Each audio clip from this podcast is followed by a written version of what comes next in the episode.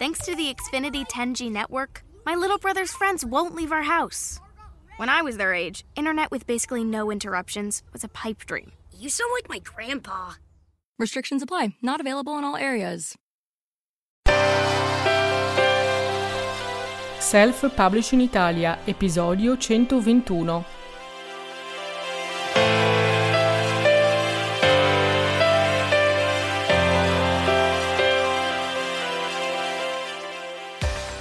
Buongiorno amici librosi, oggi sono qui con Angela Santi, una uh, business and lifestyle coach che io ho conosciuto in modo virtuale attraverso un programma di formazione eh, di cui vi ho già parlato, che è il programma Business Mindset, di cui Angela tiene una parte. Allora, prima di entrare nel merito uh, del motivo per cui ho chiamato Angela qui, eh, intanto volevo ringraziarti Angela, grazie di aver accettato il mio invito e di essere qui con noi oggi. Grazie mille a te, eh, per me è sempre un piacere poter partecipare a queste interviste e mi fa molto piacere anche che tu eh, mi abbia conosciuto tramite proprio questo corso che ho fatto su business mindset di cui poi appunto parleremo e eh, naturalmente un buongiorno a tutte le persone che ci stanno ascoltando. Allora Angela, prima di entrare, come dicevamo, nel merito di questo corso e di quello che io ho imparato da te in questo corso, eh, ci spieghi esattamente che cosa fa una business coach, di cosa ti occupi esattamente? Senz'altro. Allora, dunque, una business coach, intanto andiamo a vedere chi è il coach, perché trovo che ci siano dei, un po' dei fraintendimenti rispetto a questa figura professionale. Allora, quando io dico faccio, sono una coach, mi dico, ah, sei una motivatrice. No, allora, il coach non è un motivatore o mi piace dire una cheerleader che ti dice yeah, grande fai, eccetera. Ma, ma, ok, anche perché diciamocelo, è impossibile motivare gli altri, ognuno si automotiva. Il coach è una figura professionale con una formazione ad hoc che, diciamo semplificando, ti porta, ti allena per andare da un punto A, che è la tua situazione di oggi, al punto B, che è la situazione desiderata. Il business coach fa questo nell'ambito del business. Ok? Io poi ho aggiunto al mio title, come si dice, lifestyle, perché ho da sempre una grandissima attenzione allo stile di vita, perché secondo me il lavoro idealmente dovrebbe supportarti lo stile di vita, ma il tuo stile di vita deve essere tale che ti consenta di eh, avere il successo nel lavoro, comunque di far prosperare il tuo lavoro nella maniera più corretta. Cioè le due cose devono andare assolutamente pari passo. Siamo un po' nel work-life balance, ma ancora un po' più eh, volto verso lo sviluppo e la piacevolezza più che verso il bilanciamento. E quindi tu fai questo lavorando con eh, imprenditori o con, anche con persone eh, che non hanno un'impresa? Sì, allora io innanzitutto come lavoro? Io lavoro online preminentemente e lavoro su due fronti. Lavoro sul fronte della persona, diciamo l'individuo privato, tra virgolette, e quindi può essere, eh, può essere anche l'imprenditore che viene in maniera così autonoma, può essere il manager può essere anche, a delle volte io ho anche delle persone che sono impiegati in azienda ma che vogliono passare ad un livello successivo anche della loro carriera o vogliono capire delle cose ma per cambiare la situazione e poi lavoro con l'individuo in azienda, quindi a livello di, di, di gruppo, di team, di formazione. Adesso sto implementando i primi um, team building e formazione utilizzando la realtà virtuale con un centro che c'è qua a Bologna, quindi una cosa molto nuova e sfidante e il resto invece lo faccio preminentemente online perché così posso raggiungere eh, tutta Italia senza confini e, ed è comodissimo perché anche dal punto di vista logistico del cliente accende il suo video su, proprio su Zoom e facciamo la, la, la, call e poi dopo ognuno ritorna a fare le proprie cose senza traffico, senza problemi.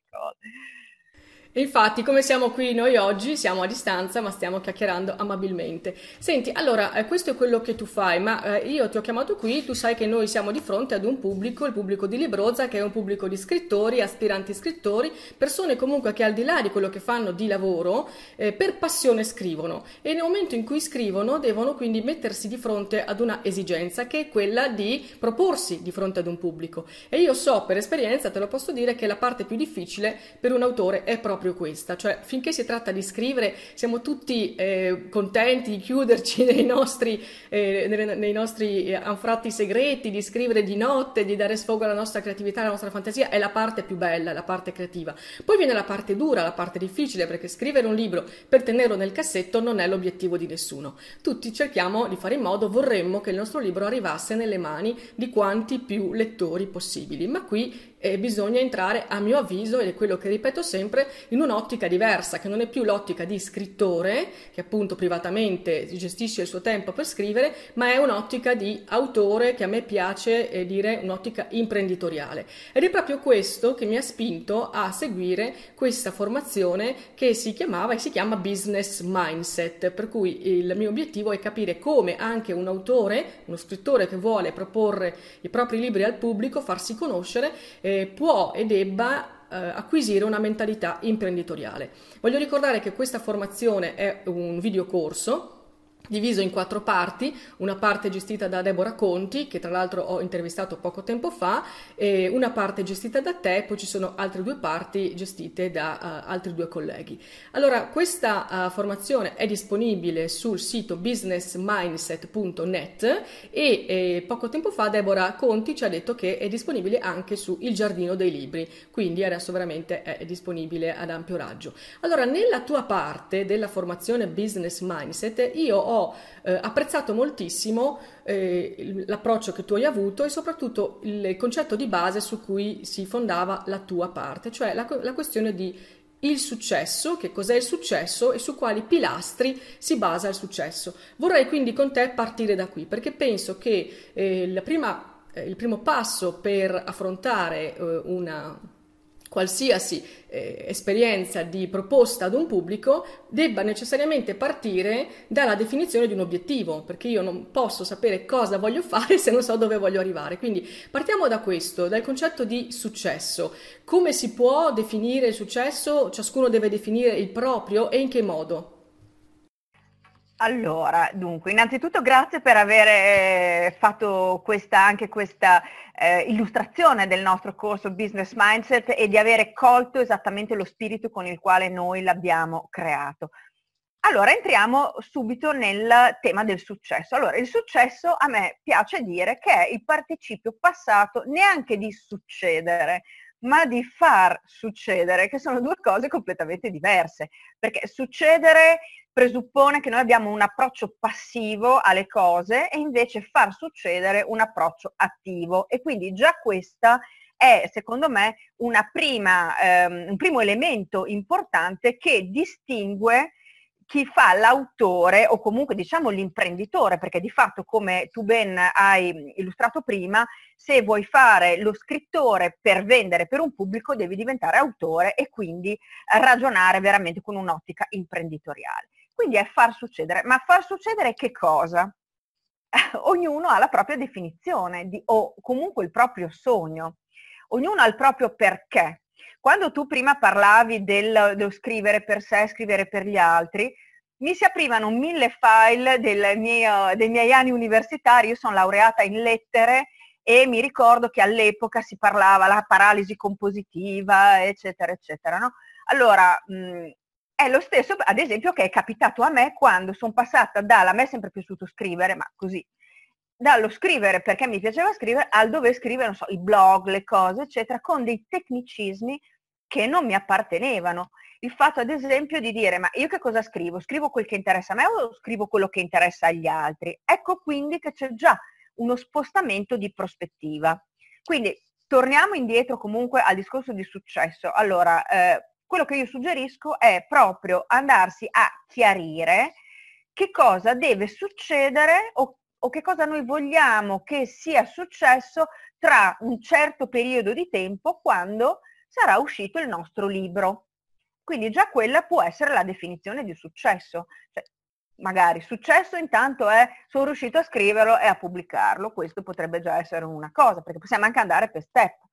Ci sono delle persone che hanno più facilità a ragionare in prospettiva e degli altri invece che hanno bisogno di crearsi dei piccoli passi, dei piccoli milestone e pian pianino, rimanendo con il focus in ogni singolo milestone, poi riescono a realizzare qualcosa di grande. Quindi che cosa voglio che sia successo tra un certo periodo di tempo e suggerisco di andarselo proprio ad immaginare senza freni, senza giudizio, magari andando proprio in passeggiata da qualche parte, lasciandolo il libero sfogo alla fantasia. E quindi questa è già una cosa. L'altra, l'altra domanda da porsi è perché lo voglio fare? E questo perché io lo chiedo? Lo chiedo perché ehm, il cammino verso il successo non è un cammino lineare, ma è una montagna russa continua per cui bisogna avere quella tenuta emotiva e quella giusta motivazione per evitare di fermarsi alla prima difficoltà e invece continuare ad andare avanti perché c'è questo mio grandissimo bisogno, questo mio sogno, questo il motivo per cui io sto facendo quello che, ehm, quello che sto facendo. Sai che questo oh, concetto del chiedersi il perché è, è, è, fondamentale ancora prima di scrivere. Io dico sempre alle persone, ti sei messo a scrivere e spesso, come dicevi tu, arriva la paralisi compositiva, il blocco dello scrittore, ma uno dei motivi più gravi di un blocco di uno scrittore in realtà è perché lo scrittore non si è posto questa domanda prima di cominciare a scrivere, il vero perché, ed è un perché, come dici tu, che bisogna darsi con onestà nel proprio privato, nessuno ti ascolta, nessuno ti giudica, però se non sei onesto con te stesso e non affronti veramente il perché ti sei messo a scrivere, non arriverai alla fine di quel libro e quindi tu ci stai dicendo che questo vale anche per quello che seguirà dopo, no? dopo averlo finito. il, Assolutamente. Il... Assolutamente sì e tra l'altro ti voglio aggiungere questo, che il perché in realtà devono essere due perché. Un perché ehm, selfish, come si dice, legato a se stessi e un perché altruistico. Il motivo è che se io scrivo solo per me, io non ho bisogno di pubblicare il libro, o se voglio lo pubblico anche, ma me lo tengo lì e sono contento di. Ma dal momento io, in cui io scrivo per gli altri, devo sapere perché scrivo per gli altri e qual è il mio messaggio per le altre persone. E tutto questo, peraltro, mi determina la forma mi determina, non so, se voglio scrivere un saggio, voglio scrivere un racconto, voglio scrivere, cosa ne so, un fumetto, voglio scrivere una sceneggiatura di qualcosa, una pièce teatrale, una poesia, eccetera, eccetera. Quindi la forma e il contenuto sono determinati dalla motivazione che c'è a monte e anche dal nostro pubblico. Tra l'altro anche il linguaggio è determinato dal nostro pubblico, se è più tecnico o meno tecnico, anche un saggio può essere un saggio più o meno divulgativo, non necessariamente mi viene a un mattone di quelli che possono leggere solamente gli addetti ai lavori. E quindi eh, noi dobbiamo porci il successo. Io dico sempre che quando il libro è finito, come dici tu, già il fatto di arrivare alla fine del libro è un successo. Il fatto poi di averlo pubblicato e quindi di avere attraversato un altro tratto di strada che è quello della, del confezionamento del prodotto libro. Perché il libro nella testa di uno scrittore è già completo fin dall'inizio. Quando uno comincia a scrivere già se lo immagina sugli scaffali delle librerie, per farti capire. Però c'è tutta una serie di passi da compiere. Come dici tu, andiamo per eh, passi, per pietre miliari per arrivare poi al successo. E mm, come ci dicevi tu, si può pensare già in un'ottica a lungo termine e vedere la bandierina laggiù fissata sulla meta finale, così come eh, potrebbe essere utile anche spezzare questo lungo tragitto in bandierine più piccole da raggiungere strada facendo. Io credo che eh, la prima bandierina sia, come hai detto tu, sicuramente arrivare alla parola fine della prima bozza, quindi finire la stesura del libro. Poi c'è un'altra bandierina importante che è quella di mettere in vendita il libro e quindi c'è tutta una fase tecnica in cui in realtà forse questa è la fase più facile perché se uno si fa aiutare da un professionista il libro lo, lo, lo perfeziona, lo edita, lo impagina e lo mette in vendita, ma mettere in vendita un libro non significa venderlo, ok? No. E qui arriva il bello. no, assolutamente.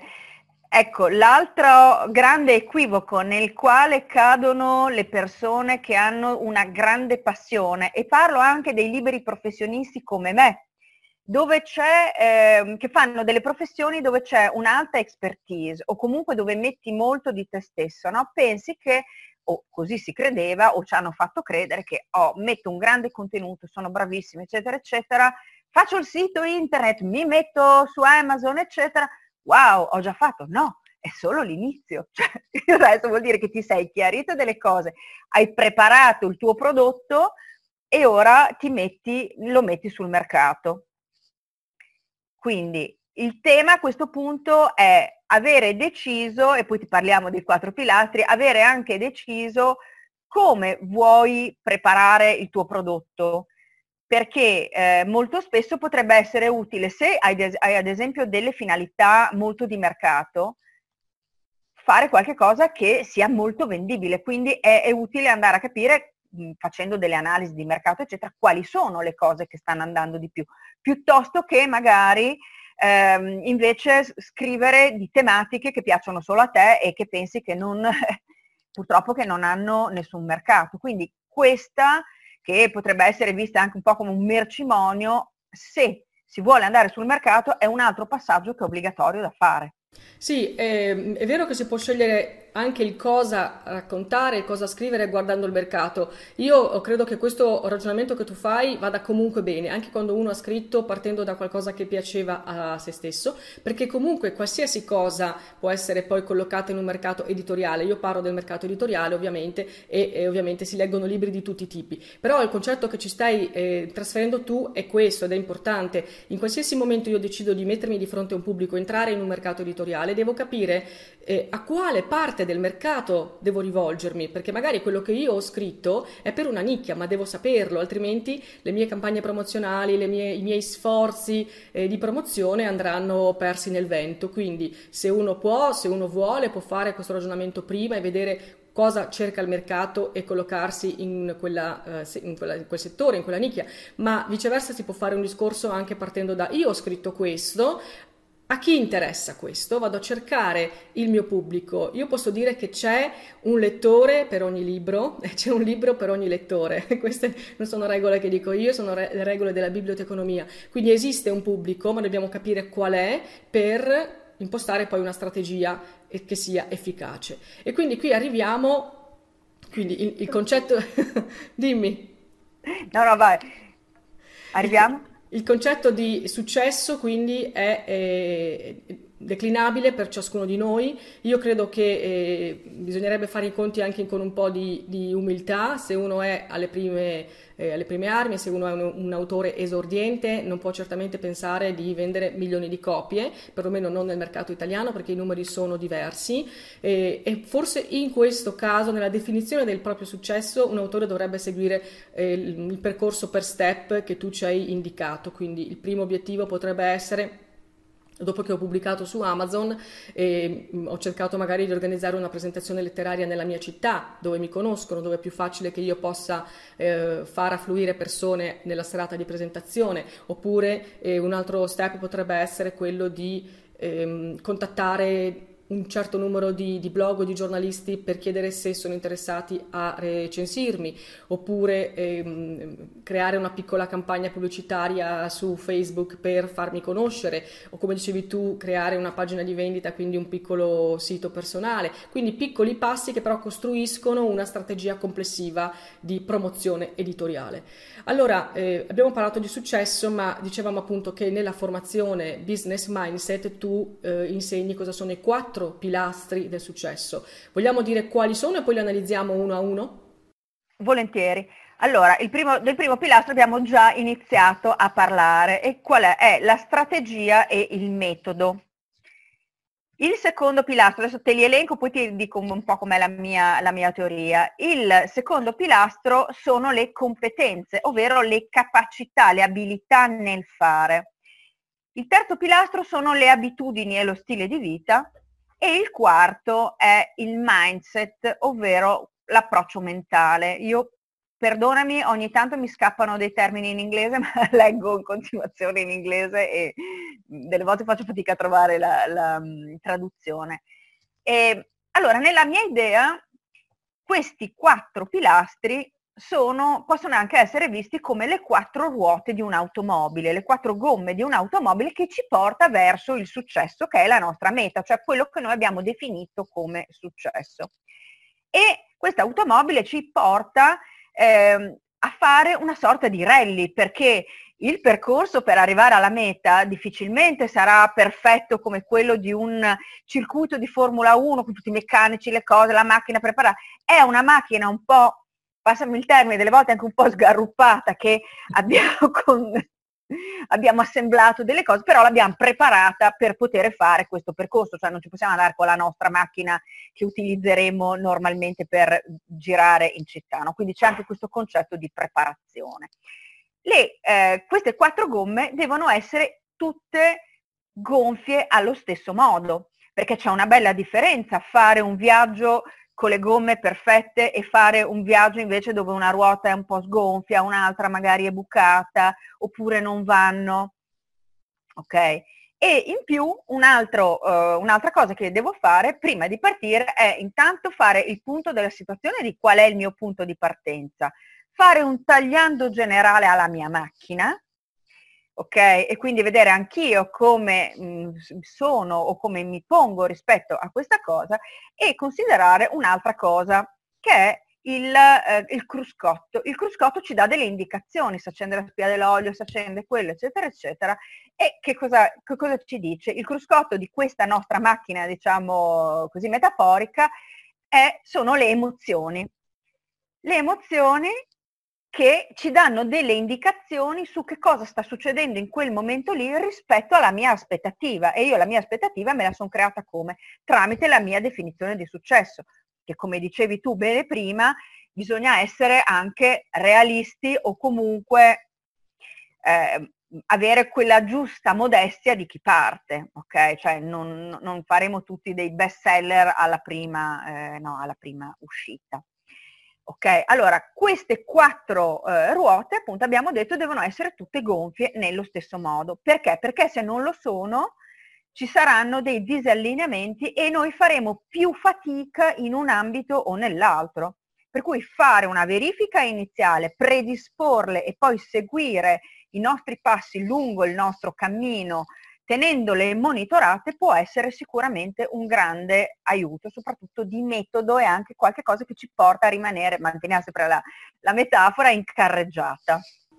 Questa metafora della, dell'auto e del viaggio che ci apprestiamo a compiere è tanto semplice quanto efficace, nel senso che è nella vita di tutti i giorni, quindi è un'immagine che tutti cogliamo alla perfezione e anche il fatto di avere un'auto preparata per un viaggio lungo, sappiamo tutti che prima di fare un viaggio lungo si fa, si fa un bel tagliando, si controllano i livelli eh, dell'olio, dell'acqua, la pressione delle gomme e, e, questi quattro pneumatici giustamente come dici tu devono avere la pressione tutta, tutti e quattro uguale, no? altrimenti si sbanda. Allora cominciamo dal primo, dicevi che il primo pilastro è la strategia e il metodo. Esatto, allora abbiamo visto prima che non si può partire a caso, cioè se noi partiamo così, scriviamo, facciamo delle cose, non abbiamo ben chiaro chi sia il nostro pubblico, non abbiamo ben chiaro perché vogliamo fare questo, eh, non abbiamo ben chiaro che cosa succederà dopo che abbiamo scritto la prima bozza, pubblicato, eccetera, non dico che non avremo successo, ma faremo molta più fatica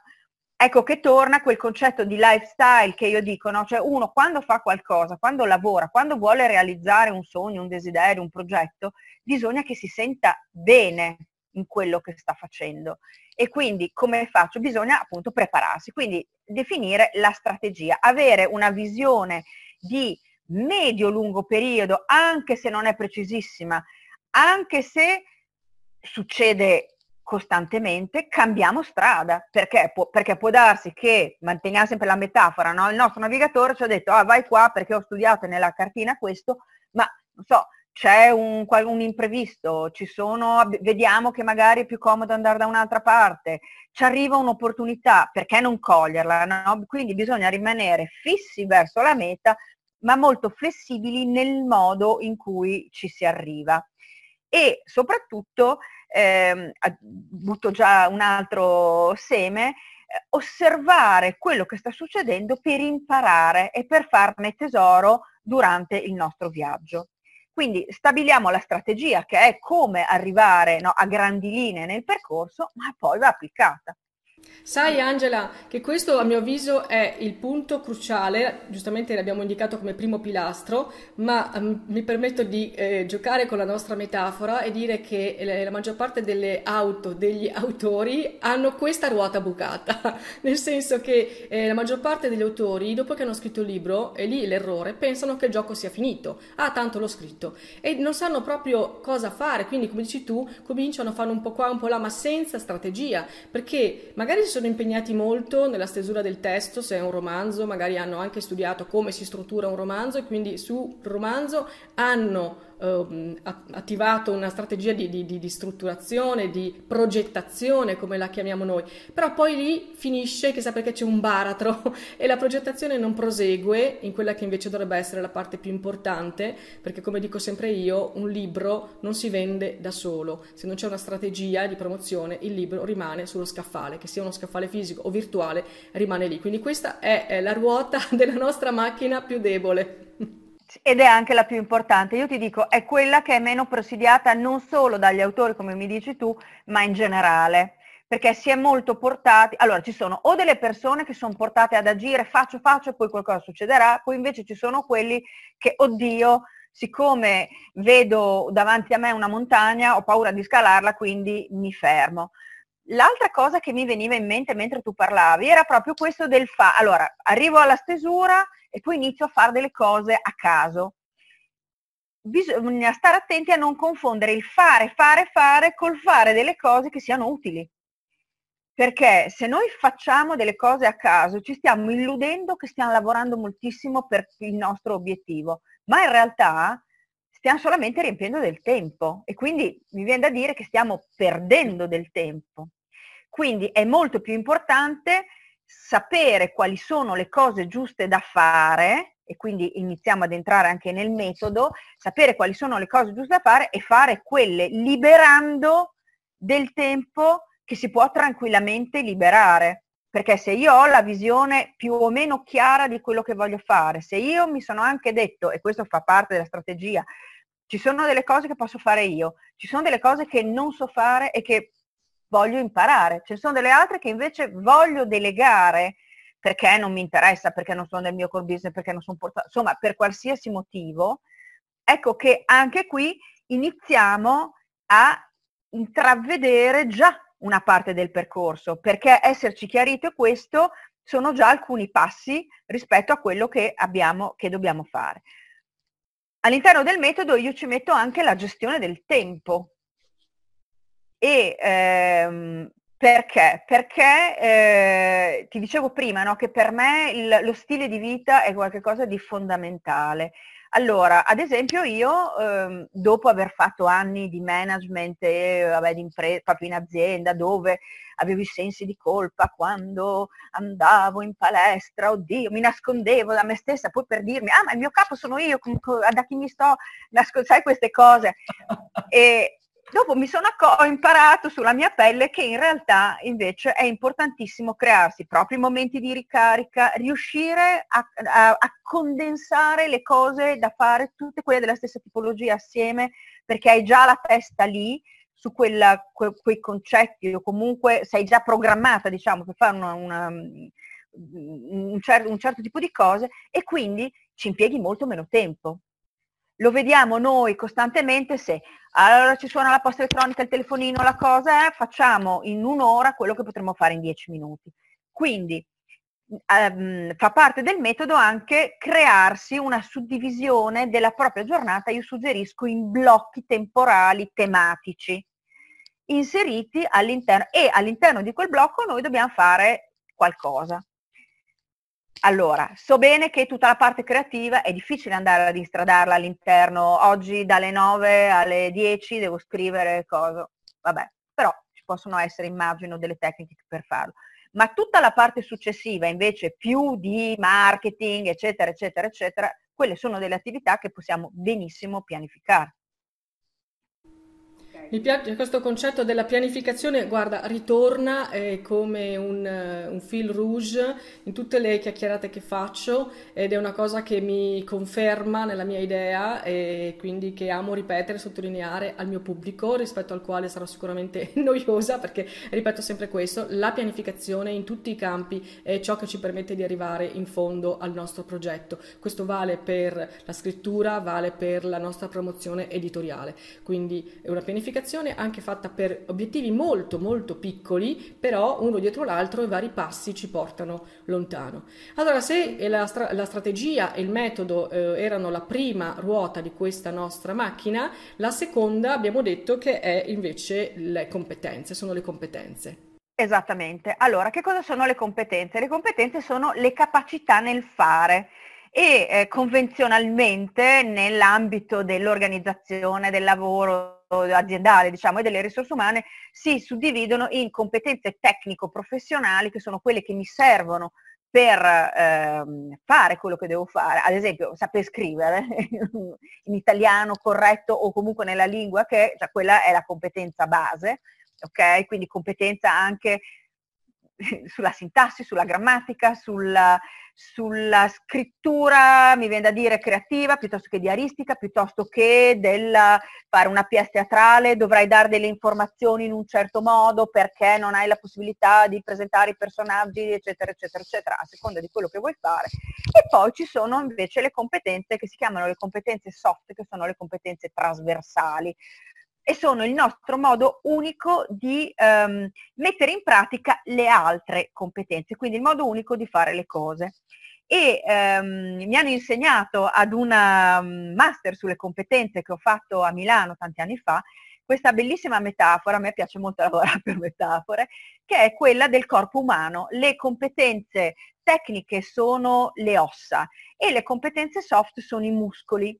Quindi le ossa senza i muscoli non fanno nulla perché non sono mosse dalla forza, diciamo, ma i muscoli senza le ossa non hanno invece, ehm, come si dice, non hanno quella, quella, quella base fondamentale per poter stare in piedi e camminare. E perché le competenze sono come i muscoli? Le competenze, diciamo, sono intanto qualcosa che noi acquisiamo o abbiamo acquisito nel tempo non vanno confuse col carattere, che molti dicono, ah, io non so fare questo perché eh, sono fatto così. No, perché tu hai eh, delle abitudini o hai imparato delle cose oppure non le hai imparate, avevi dei talenti che sono delle competenze in nuce, vogliamo dire, no? Eh, ho un talento per qualcosa, vuol dire che qualcosa mi riesce più facile, ma noi possiamo imparare tutto o quasi. Si tratta di allenarsi in continuazione. Ci sono degli ambienti che ci favoriscono questo allenamento, degli ambienti che non ce lo favoriscono. Quindi, tornando a eh, come possono essere applicate all'interno del, del, dell'ambiente degli autori, proprio chiedersi quali sono le competenze, le capacità che mi servono per portare a termine il mio lavoro, non solo quelle di scrittura, ma anche abbiamo visto delle competenze imprenditoriali, delle competenze di marketing, delle competenze tecniche, eccetera, eccetera. La seconda domanda è, le devo imparare se no non succede quello che voglio che succeda oppure le posso delegare, a chi le posso delegare, eccetera, eccetera. Tra parentesi, anche la delega è una competenza, cioè il fidarsi che gli altri possono fare il lavoro come o anche meglio di noi delle volte. Ok, quindi fare una piccola mappatura delle competenze che servono può essere, può essere molto utile. Io credo che già il fatto di riconoscere quali competenze servono e poi capire se ce le ho se non ce li ho e le voglio apprendere o se non, non, ce le ho, non le voglio apprendere e le devo delegare, già il fatto di riconoscere quali competenze servono è una competenza, nel senso che è un pezzo del nostro percorso. Nel caso di eh, un autore che debba promuoversi, mentre tu parlavi io pensavo a quali possono essere queste competenze, no? Allora sicuramente Mm, si può partire da, dalla cosa più semplice, cioè eh, io so oh, aprire una pagina Facebook, so gestire una pagina Facebook per la mia attività di scrittore, eh, sì o no? Questa è una cosa che secondo me non va delegata, va imparata, perché comunque mh, anche se io dovessi pensare, ah, delego tutto ad un'agenzia di social media, in realtà mi perdo una parte importante che è il rapporto con il mio pubblico. I lettori vogliono sentire la mia voce, vogliono sentire le mie risposte, vogliono interagire con me, non vogliono interagire con un'interposta persona. Quindi eh, posso imparare, ci sono tantissimi corsi anche molto semplici per imparare ad aprire e a gestire un po' alla volta eh, una pagina Facebook. Un'altra competenza che potrebbe servire potrebbe essere quella di faccio dei video molto semplici per propormi. Oggi va molto la comunicazione visuale, quindi potrei mettermi semplicemente di fronte alla webcam e provare a raccontare il perché ho scritto il libro, di cosa parla, leggere un estratto e all'inizio potrei essere eh, impacciato, potrei incespicare nel, in ciò che dico, bene, cancello, rifaccio, alla fine voglio dire, non c'è bisogno di grandi strumentazioni per potersi mettere, ma c'è bisogno di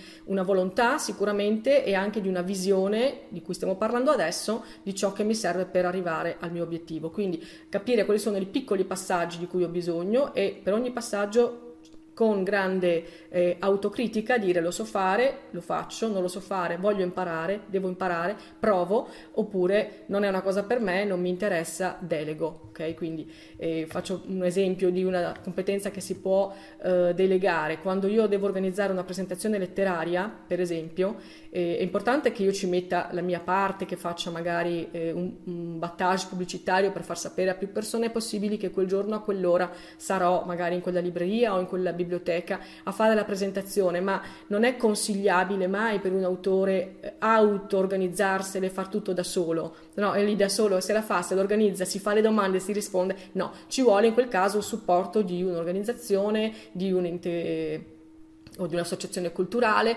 che ti aiuta, che ti supporta nell'organizzazione. Quindi in quel caso devo cercare delle partnership, devo cercare dei contatti, ma anche questo poi ricade nel grande eh, bacino, nel grande cestino delle competenze. Assolutamente sì.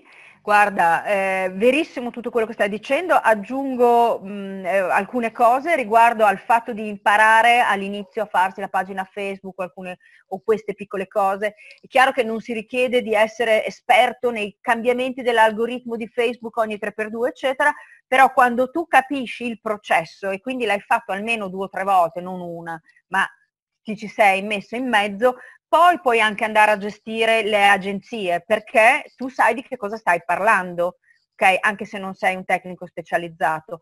L'altro discorso sui video, io faccio tantissimi video e ehm, li faccio, sono imperfetti, ma dico anche ai miei clienti, dico buttatevi che tanto, allora ognuno ha il suo concetto di perfezione e poi è molto meglio lanciarsi e poi migliorare piuttosto che aspettare il video perfetto che non arriverà mai e probabilmente non lo saprai neanche fare perché non ti sei allenato prima a fare dei video imperfetti.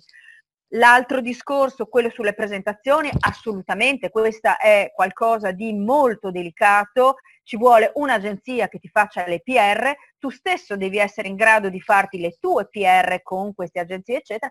L'altra cosa è saper parlare in pubblico sapere vendere in maniera elegante, diciamo, quindi promuovere, promuovere un modo di vendere, cioè una pre-vendita se vogliamo, e quindi ehm, sape- essere in grado di parlare del tuo testo in maniera accattivante, che coinvolga il pubblico e non anche il modo di leggere, tutte queste cose sono delle competenze che vanno acquisite essere degli autori barra topo da biblioteca non aiuta sicuramente a vendere. No, non è più il modello attuale, nel senso che la proposta editoriale è sempre stata ampia, adesso lo è sicuramente di più, è più agguerrita, il mercato è feroce e per emergere in questo mercato, per trovarsi la propria piccola nicchia, perché ripeto non stiamo parlando di vendere milioni di copie, stiamo parlando di crearsi il proprio pubblico, però poi tenerlo affezionato a sé, bisogna uh, mettere in campo tutte queste strategie. Come dicevi tu, anche il fatto di parlare del proprio libro in un modo accattivante, che non sia soltanto autoreferenziale o addirittura semplicemente noioso. Molti autori non sanno nemmeno dire con poche frasi efficaci di cosa parla il loro libro, perché si perdono in divagazioni tutte eh, autoriferite che alla persona che è di fronte non interessano. Quindi anche imparare a parlare del proprio libro, promuovendolo come dici tu, quindi una sorta di pre-vendita, ti faccio capire che è interessante, senza farti la marchetta commerciale compra qui, compra qui, compra qui, no? Perché poi i libri non si, non si vendono facendo una uh, vendita spinta, si vendono perché si crea un interesse rispetto a ciò che il libro racconta, rispetto rispetto anche alla persona dell'autore. Certo, perché la, tutti siamo stati a delle presentazioni di libri, come ci vengono raccontati questo modo, questa capacità di storytelling anche verbale, fa sì che ci, noi ci incuriosiamo e compriamo la copia. Quindi questo, questo assolutamente secondo me è, è, molto importante ed è qualcosa da chiedersi sempre nel momento della strategia. Eh, cosa succede se ce lo chiediamo dopo? Niente, semplicemente impariamo in itinere e ci mettiamo di più a fare le cose. ci mettiamo di più, però poi alla fine ci abbiamo questa macchina va gestita, può sbandare, ma possiamo anche rimetterla sulla carreggiata giusta. Arriviamo dunque alla terza ruota di questa auto, no? dopo la strategia e il metodo, dopo le competenze, il terzo pilastro è quello delle abitudini e dello stile di vita. In cosa consiste? Allora, uh, um, consiste proprio nel fatto che, come ho detto all'inizio, il, il, nostro lavoro e il nostro stile di vita devono essere, sono due facce, diciamo, di una medaglia che si deve autoalimentare in un certo senso. Allora, se io ho delle abitudini che, non, che sono disfunzionali, ad esempio, um, per me una delle cose che eh, soprattutto in ambito business sostengo è lavorare come dei pazzi H24 senza mai alzare la testa e senza mai trovare dei momenti di ricarica non serve, ci fa solamente essere meno efficienti. Quindi penso di portare, che sia possibile portare questo concetto anche quando parliamo di scrittura e eh, in particolare anche quando parliamo di scrittura posso immaginare, da parte di autori che non fanno gli autori e basta e quindi possono andare, non so, a Cape Cod sei mesi per scrivere il libro spesati dall'editore, eccetera, ma devono infilare i momenti di scrittura all'interno della loro giornata. Quindi la cosa secondo me importante da fare è ritornare un po' a quel concetto di lavorare per blocchi e anche stare molto attenti alla propria ricarica energetica, quindi crearsi e soprattutto delle abitudini, delle ripetizioni nella propria routine affinché le cose avvengano mh, mhmm, ad esempio, non so, eh, ogni giorno X, ma può essere guarda, dai 10 minuti all'ora a quello che riusciamo a inserire di ricarica dal eh, mi vado a bere un tè, mi vado a fare una passeggiata, qualsiasi cosa ci ricarichi, che non sia però stare attaccati al, al, al, cellulare o al video perché quello non è una ricarica. La ricarica deve essere qualcosa che ci fa star bene, proprio ci apre il cuore, ci fa brillare gli occhi e ad esempio anche il fatto di mh, mhmm, crearsi l'abitudine rispetto a eh, quando scriviamo. Meglio scrivere o dedicarci a qualcosa, se non riesco a scrivere ci sarà qualche cosa magari di più operativo che io posso fare per il mio libro in quei momenti lì.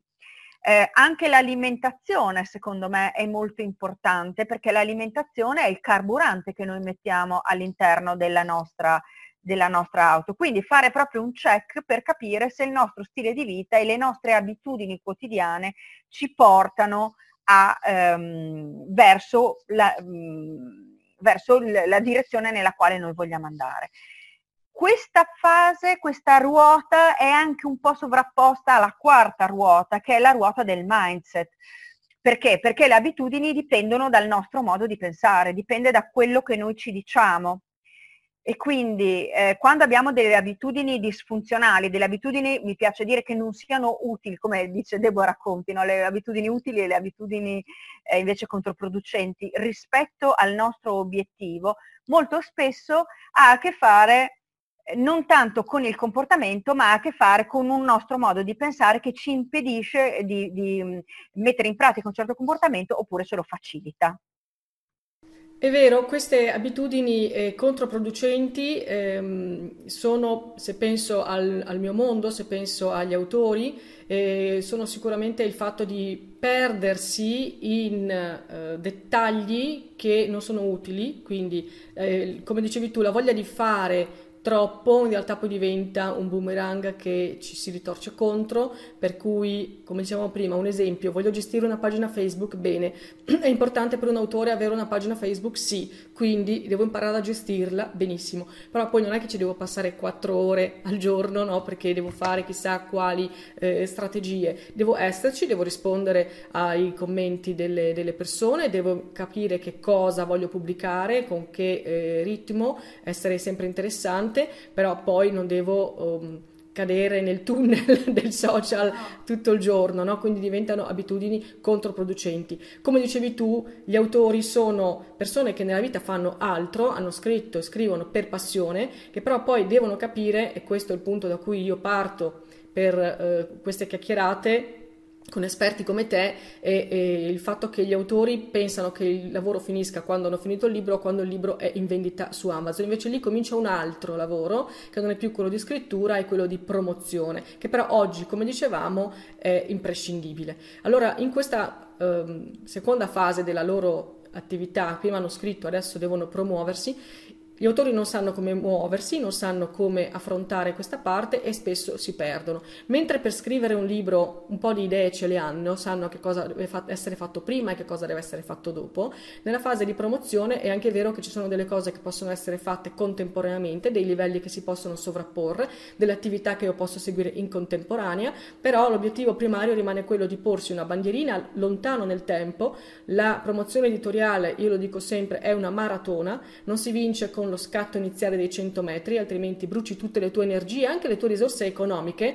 Ma eh, ho speso 3.000 euro in annunci Facebook il primo mese, sì, ma chi ti conosce ancora? Quindi c'è un lavoro di eh, costruzione di un percorso che va fatto e in questa strategia a lungo termine è ovvio che anche il mindset, come dicevi tu, l'approccio mentale e la compenetrazione tra lavoro hobby che è diventato una, una, seconda attività, la mia scrittura è diventata una seconda attività e vita privata eh, è, è, importantissima. Io non posso dire adesso divento un autore imprenditore, e gli americani hanno un termine unico per dire questo, dicono autorpreneur, cioè un autore che diventa imprenditore, e, e fare che tutto il mio tempo libero, quello che ho fuori dal lavoro ufficiale, il lavoro che mi dà da mangiare, lo dedico tutto a questo e non possiamo poi diventare eh, quindi cricetti su due ruote, già giriamo su una ruota nel lavoro ufficiale, quello che ci dà uh, da vivere e poi non possiamo ricadere poi nella seconda parte della nostra